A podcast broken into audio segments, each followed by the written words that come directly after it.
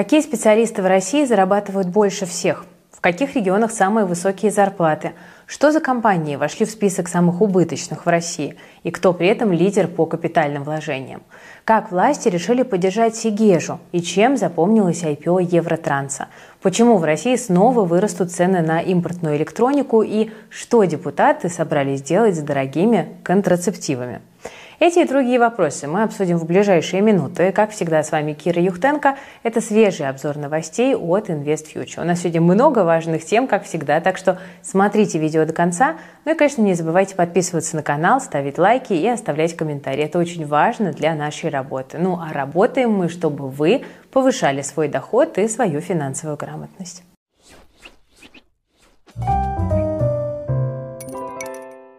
Друзья, я часто рассказываю о том, как можно повысить свой доход, если инвестировать и использовать другие инструменты. А вот сейчас давайте мы поговорим о профессиях и регионах, где доход и так самый высокий. В первом вопросе нам поможет э, свежее исследование финэкспертизы. Это сеть аудиторских и консалтинговых компаний. На основе данных Росстата аналитики подсчитали, в каких секторах экономики россияне получают самые высокие зарплаты – Вполне ожидаемо самой прибыльной отраслью для работников оказалась добыча нефти и газа. Здесь средняя зарплата составила чуть больше 176 тысяч рублей. В лидерах также топ-менеджмент и управленческий консалтинг. Там средняя зарплата на 4,5 тысячи меньше. Ну и замыкают топ-3 программисты со средним доходом в 157 тысяч. Правда, я как-то видела программистов только дороже. В первую десятку по самым высоким зарплатам также входят финансисты и страховщики, представители авиаотрасли, производители табачных изделий, специалисты в области аквакультуры и рыболовства и ученые. Исходя из анализа финэкспертизы, за год зарплаты россиян прибавили примерно 13%, причем самый большой прирост оказался у ликвидаторов экологических загрязнений. Вот это как раз довольно неожиданно. Их зарплаты выросли аж на треть. Но, правда, даже после такого внушительного повышения их доходы составляют чуть больше 52 тысяч рублей. Хотя, чему удивляться, если средняя по России зарплата сейчас немногим больше 60 тысяч. К тому же, давайте не забывать, что это официальные данные Росстата. Они могут отличаться от реальных показателей, причем не в лучшую, как вы понимаете, сторону. Также финэкспертиза назвала отрасли самыми маленькими зарплатами, и среди них производство текстиля, ветеринарная деятельность и деревообработка. Я была немного удивлена, когда увидела, что последние места в этом списке занимают у нас доставщики и персонал общепита. В этих сферах наблюдается дефицит кадров, и сотрудников вроде как заманивают как раз деньгами. Ну, полагаю, что так получилось, потому что реальные доходы у курьеров и официантов значительно выше, чем э, официальные. Очень может быть такое. Ну а что у нас с географией зарплат? На эту тему тоже есть свежее исследование, которое подготовило агентство RIA Rating. Тут традиционно лидируют северные и дальневосточные регионы. Первое место занимает Чукотка, где типовые зарплаты начинаются от 75 тысяч и достигают 166 тысяч рублей. При этом доходом больше 100 тысяч могут похвастать почти две трети местных работников. Второе место закрепилось за Ямало-Ненецким автономным округом. Здесь стандартные зарплаты варьируются от 70 до 163 тысяч рублей. Ну а доля работников с доходом больше сотки составляет чуть больше половины. Ну и замыкает тройку лидеров у нас Магаданская область где больше 100 тысяч получают 47,5% э, трудящихся. Москва, кстати, в рейтинге занимает лишь пятое место. В столице зарплатами от 100 тысяч могут похвастать чуть больше трети всех работников. При этом самые низкие доходы зафиксировали в Ингушетии и Калмыкии. Там в среднем зарабатывают от 18 до 41 тысяч рублей. Ну и закончить эту тему хочется все-таки на позитивной ноте. Вот тут портал Superjob выяснил, что более половины россиян рассчитывают на повышение зарплат в следующем году. Ну, мол, для этого есть все основания. Причем чаще всего об этом говорят те, чей доход начинается от 80 тысяч. Такая вот интересная тенденция. Так что всем, кто планирует поговорить об этом с начальством, я хочу пожелать удачи. Дерзайте, пусть у вас все получится. Ну и можете в комментах написать, насколько вот э, те данные по зарплате которые я озвучила, кажутся вам реальными, да, вот что вы наблюдаете вокруг себя. Поговорили о работе, давайте теперь и об отдыхе тоже поговорим. Осень, конечно, не сезон отпусков в России, но согласитесь, именно в такую серую промозглую погоду чаще всего хочется сменить картинку за окном. Ну вот просто так щелкнуть пальцами и перенестись куда-нибудь в тихий солнечный городок на берегу моря. Звучит прям великолепно. Такое желание есть у многих, а вот с возможностями все посложнее. По данным опроса, в двухнедельный отпуск сейчас обойдется почти в 250 тысяч рублей. Эта сумма, конечно, весьма ощутимая, особенно с учетом средних зарплат, о которых мы только что поговорили. Но эти деньги вполне реально накопить. Тут вопрос только в том, как сделать это быстрее. Можно, например, положить деньги на банковский вклад. После повышения ключевой ставки есть весьма хорошие варианты, например, 15 и даже 15% годовых. Но так, имея 150 тысяч на руках, вы накопите вот те самые 250 э, тысяч за 3,5 года. Лично я без отпуска столько, наверное, уже не протяну в моем преклонном возрасте. При этом можно пойти по более короткому и быстрому пути, как это уже делают наши подписчики. Можно собрать себе подборку бумаг, похожую на агрессивный портфель команды аналитиков F+. С фактической доходностью в 70% можно заработать те же 250 тысяч всего за 10 месяцев. Вот так к одной и той же цели, имея одинаковые условия, можно зайти, дойти за 3,5 года, можно меньше, чем за год. Если вы сейчас в поиске таких эффективных решений, то вам точно в подписку и в плюс. Внутри вы найдете модельные портфели и инвест-идеи, над которыми работает большая команда опытных аналитиков. Конечно, эти материалы не являются индивидуальной инвестиционной рекомендацией, но мы говорим не о, возможно, там когда-нибудь сработающих инструментах, а о том, что уже принесло хороший результат. Только за этот год наши подписчики заработали более 50% на портфеле пассивного дохода, более 60% доходности на там, инвест-идеи по Новотеку, больше 40% там, на Сургутнефтегазе. Это всего три инструмента, каждый из которых окупает стоимость годовой подписки и в плюс в 3-4 раза. Ну а всего у нас в подписке таких инструментов десятки. Так что пользуйтесь и зарабатывайте. Тем более, что сейчас на подписку и в плюс действует скидка в рамках Черной пятницы. Успевайте за собой зафиксировать эту выгодную цену, ну а ссылку на подписку и промокод для новичков я оставлю в описании. Друзья, ну и нельзя вот просто так взять и не поговорить о демографии в свежем обзоре новостей, потому что слишком часто эта тема в последнее время в новостные ленты попадает, и она действительно для российской экономики является очень актуальной. Вот помните, депутат Госдумы Султан Хамзаев предложил выкупать детей а, у россиянок с нежелательной беременностью. Он заявил, что вместо аборта женщины могли бы все-таки рожать, причем за деньги, ну а государство будет потом этого ребенка воспитывать. Предложение сразу же вызвало волну дискуссии в обществе. Многим, даже некоторым коллегам депутата, оно показалось бесперспективным. Ну и, возможно, вот поэтому сегодня парламентарий выступил уже с другой инициативой. Он написал письмо в ФАС и попросил проверить рост цен на презервативы. По его словам, сейчас контрацептивы очень дорогие, в среднем более 300 рублей за три штуки. Поэтому надо выяснить, как это получилось и точно ли на рынке нет какого-то картельного сговора. Ну и заодно депутат призвал проработать механизмы снижения цен на эту продукцию. Сам Султан Хамзаев свою внезапную озабоченность этим вопросом объясняет очень просто. Ну, во-первых, в этом году в стране резко выросла заболеваемость ВИЧ, туберкулезом и сифилисом, это действительно страшно. Ну и во-вторых, нежелательных беременностей ежегодно случается довольно много. Это тоже не весело. Хотя в интернете вот есть и другая гипотеза. За сутки до обращения депутата в ФАС тюменское издание 72.ru опубликовало новость о том, что тюменцы массово выступают против идеи Хамсаева выкупать детей у женщин. Вместо этого они как раз и призвали депутатов снизить цены на презервативы. Ну, мол, тогда и абортов сразу будет меньше. Ну, не знаю, возможно, это просто совпадение, э, такое очень может быть, но так или иначе мы видим, что какая-то реакция действительно пошла. Даже как-то не верится, что так можно оперативно реагировать на запросы людей. Но, правда, в том же материале жители Тюмени попросили власти еще обратить внимание на состояние детских садов, поликлиник и отношение работодателей к своим сотрудникам с детьми. Так что будем ждать такой же быстрой реакции и на эти просьбы, потому что все эти проблемы тоже довольно остро стоят. Но при этом на самом деле доступность контрацептивов – это тоже весьма важный и актуальный вопрос, особенно на фоне антиабортной кампании, которая сейчас разгорается. Ну вот, к примеру, за первые 9 месяцев этого года на одни только противозачаточные таблетки россияне потратили почти 21 миллиард рублей. Это самый высокий показатель за последние 6 лет. При этом продажи презервативов, наоборот, упали. И эта тенденция, как мы видим, от года в год укрепляется. По итогам 2022 года россияне купили на 3 миллиона упаковок меньше, чем в 2021. Но сумма, которую граждане тратят на презервативы, наоборот, уже третий год подряд растет. То есть рост цен на эту продукцию, ну, действительно налицо. Ну а кто эти цены устанавливает? Да, вопрос. Вот по словам Султана Хамзаева, российский рынок контрацептивов сейчас на 95% находится под европейскими компаниями. Ну а производитель популярных Durex, компания Reckitt Bekinzer, вообще занимает долю в 60% на рынке. Ну, видимо, поэтому депутат и попросил вас проверить, нет ли тут какого-нибудь картельного сговора в этом сегменте. Ну, что я могу сказать? Экономить на презервативах в любом случае нельзя.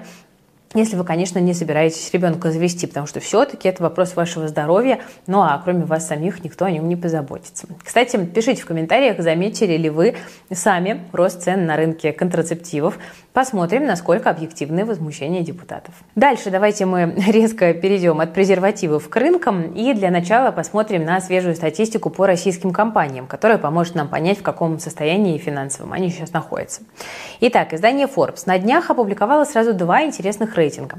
В первом журналисты собрали топ-30 крупнейших компаний-инвесторов в России. Общий объем их капитальных вложений за прошлый год перевалил за 7 триллионов рублей. Авторы рейтинга, помимо прочего, учитывали затраты на покупку основных средств и нематериальных активов, инвестиции в предприятия и расходы на поглощение других компаний. Информацию брали из финансовых и бухгалтерских отчетов, ну а также из данных Росстата, налоговой и системы Spark.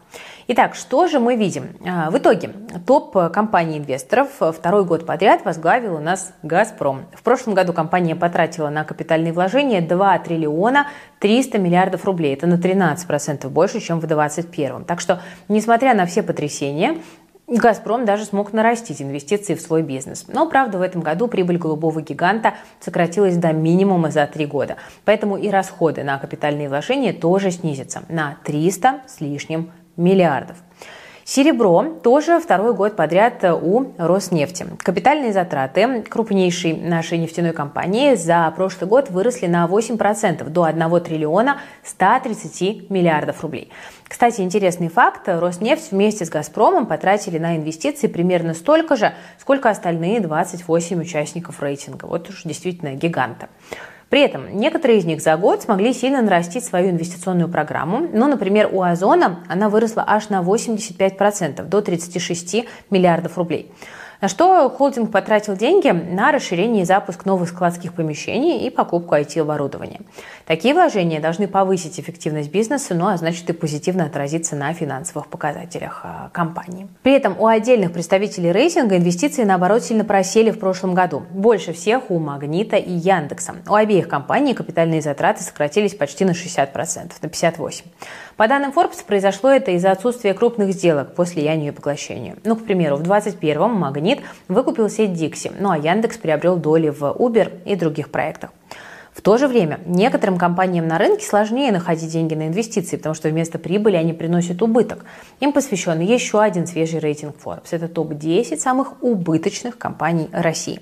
Их суммарный убыток за прошлый год составил примерно 1 триллион 100 миллиардов рублей. При этом 6 э, из 10 компаний в рейтинге либо принадлежат государству, либо косвенно им контролируются. Ну, например, Московский метрополитен и Почта России, многими любимая. Главным по убыткам, согласно Forbes, в прошлом году стал ВТБ. Он ушел в минус на рекордные 612 миллиардов рублей. В самом банке отмечают, что пострадали от геополитических рисков сильнее, чем другие представители сектора, потому что оказались более чувствительны к санкциям. В руководстве ВТБ выделили четыре главных фактора убытков. Это открытая валютная позиция, отделение дочерних компаний, создание экстренных резервов по кредитам и убыток от процентного риска при резком повышении ключевой ставки. Однако в этом году-то ситуация поменялась, и ВТБ ждет уже рекордной прибыли. За 9 месяцев банк заработал почти 376 миллиардов рублей. Это уже больше результатов за весь 2021 год. Также в топ самых убыточных компаний вошли Озон и VK. Второй по величине маркетплейс в России в прошлом году получил плановый убыток в 58 миллиардов рублей, причем 10 из них принес масштабный пожар на складе в Московской области. Плюс сказались те самые вложения в складскую инфраструктуру. При этом за 9 месяцев этого года убытки Озона сократились почти вдвое. Ну а чистый денежный поток от операционки превысил 34 миллиарда рублей. Так что налицо улучшение финансовых показателей. Ну а убыток IT-гиганта VK ВКонтакте в прошлом году составил 32,5 миллиарда рублей. Результат связан с продажей продажи игрового подразделения MyGames. По данным коммерсанта, оно приносило Вики основную часть валютной выручки. Без MyGames компания продолжает оставаться убыточной. Чистый убыток за первые 6 месяцев превысил 11 миллиардов рублей. Такие дела. Ну а теперь давайте-ка мы посмотрим, как поменялась капитализация российского рынка за прошедший день. Весь день у нас индекс Мосбиржи топтался около отметки 3200. Против роста рынка играет дешевеющая нефть и укрепившийся рубль. Тут все довольно логично. Доллар сегодня впервые с конца июня упал ниже 88 рублей. На этом фоне в минус ушли бумаги крупных экспортеров. Но к вечеру индекс развернулся и перешел все-таки к небольшому росту. В том числе это произошло за счет бумаг Татнефти, которые прибавили более 2% на новостях о щедрых дивидендах. Общая дивдоходность к текущим ценам может составить около 15%. Чтобы дивиденды получить, надо купить акции Татнефти до 8 января, имейте в виду. Также к вечеру у нас подросли на акции отдельных металлургов, особенно Мечела. Замглавы Минпромторга Виктор Евтухов сегодня сообщил, что спрос на металлургическую продукцию на внутреннем рынке в этом году вырос на 15%, ну а в следующем вырастет еще как минимум на 2-3%. Несмотря на попадание в рейтинг самых убыточных компаний, список лидеров роста сегодня возглавил Озон. К 5 часам вечера акции маркетплейса прибавляли 4%. Вероятно, внимание к бумагам привлекает предстоящая редомицеляция компании. Правда, конкретных дат там пока нет. Плюс начался сезон распродаж, и от Озона ждут роста выручки в четвертом квартале. Кстати, кроме выручки, в ближайшее время могут вырасти и цены на товары, причем не только на Озоне, но и на Wildberries, Яндекс.Маркете, и других площадках. Крупнейшие маркетплейсы тут предупредили, что могут поднять цены на год вперед из-за нового законопроекта, который должен регулировать их работу. И он с Почтой России не связан. Внесли его в Госдуму в конце сентября и, среди прочего, предлагается ограничить изменение условий договора одним разом в год. Также депутаты хотят ввести запрет на продажу собственных торговых марок на маркетплейсах если аналогичные товары уже представлены на платформе. Это может тоже быть неприятно для компаний. Продолжим говорить о лидерах роста с вами, и среди них сегодня неожиданно затесалась Сигежа. Власти, видимо, решили дать компании продохнуть немножко, но как бы не очень сильно. Дело в том, что правительство объявило о планах отменить курсовую экспортную пошлину для целлюлозно-бумажной промышленности, к которой Сигежа у нас относится, как вы помните. И Минпромторг считает, что это поможет компаниям сектора в убытке не провалиться. Насколько вообще пошлина давит? Ну вот действующий плавающий сбор съедает 7% экспортных доходов бумажных компаний, ну то есть в принципе ощутим. Чтобы оценить влияние пошлины на Сигежу, давайте обратимся к ее последнему последнему отчету. Бумага принесла компании чуть больше 30% из примерно 24 э, миллиардов рублей выручки в третьем квартале, то есть чуть меньше 7,5 миллиардов. На домашнем рынке реализуется около трети бумаги, которую производит Сигежа, то есть более 5 миллиардов рублей в прошлом квартале компания получила именно от бумажного экспорта. Теперь берем 7% от этой суммы и получается, что пошлина забрала примерно 364 миллиона рублей. Это, кстати, больше 11% от квартального убытка Сигежа. Вроде как общую картину эта цифра не меняет. Да, все равно у компании сейчас большие трудности, в особенности из-за санкций. Но когда речь идет о сокращении убытка, тут, знаете ли, любая мелочь становится значимой. Если власти увидят эффективность этого решения, то там, глядишь, Минпромторг еще что-нибудь придумает, чтобы жизнь деревянному бизнесу облегчить. Ну а пока можно просто порадоваться небольшому отскоку в акциях. Еще чему мы с вами можем порадоваться, так это новому IPO на Мосбирже, потому что сегодня на рынок у нас вышла компания Евротранс. Это один из крупнейших независимых топливных операторов в России, который работает под брендом Трасса. Компания провела IPO по цене 250 рублей за акцию. Бумаги включили в первый уровень листинга. Всего удалось привлечь 13,5 миллиардов рублей. Это, кстати, почти вдвое больше, чем смогли собрать Хендерсон и Астра вместе взятые. Акционерами Евротранс стали около 20 тысяч человек. Коротко о том, что собой Евротранс представляет. Семь лет назад бизнес был вообще при смерти и в долгах, ну а по итогам первых шести месяцев этого года сплошные иксы.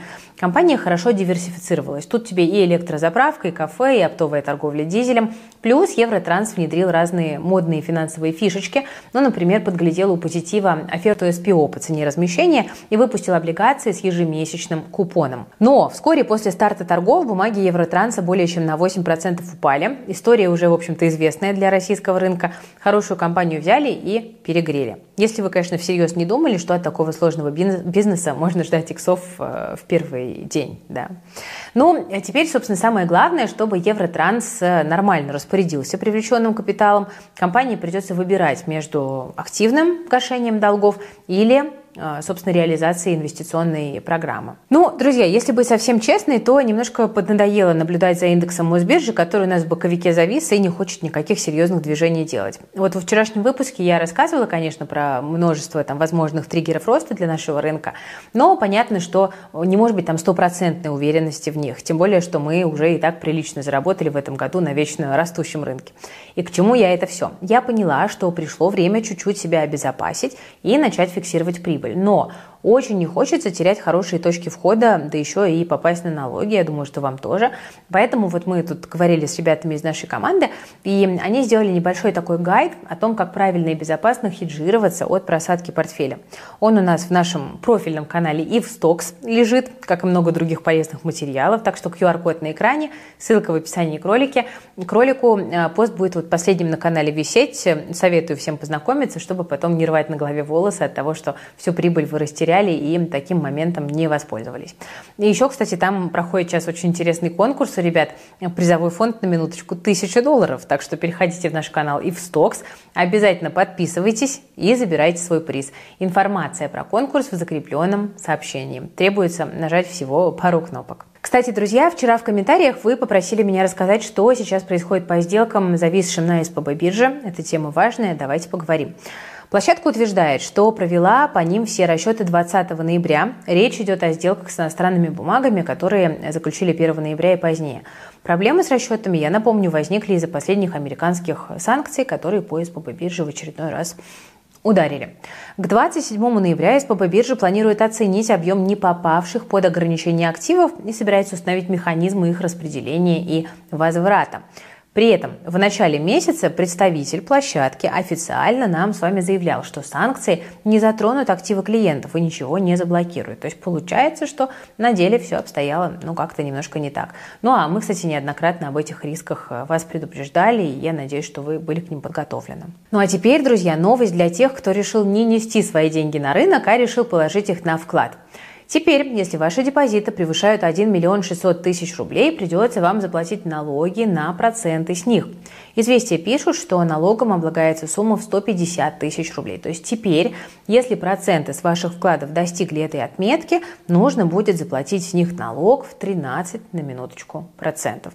Причем учитываться будут э, все счета, по которым начисляются проценты, то есть не только срочные депозиты.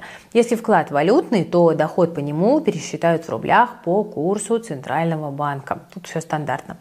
Как, э, собственно, понять, нужно ли вам платить налог? А, тут все просто. Смотрите, если суммарно ваши вклады не превышают 1 миллион 665 тысяч рублей, то при средней доходности в 9% в год от них поступит 149 тысяч 850 рублей. А это ниже налогооблагаемой суммы, то есть значит ничего платить не надо.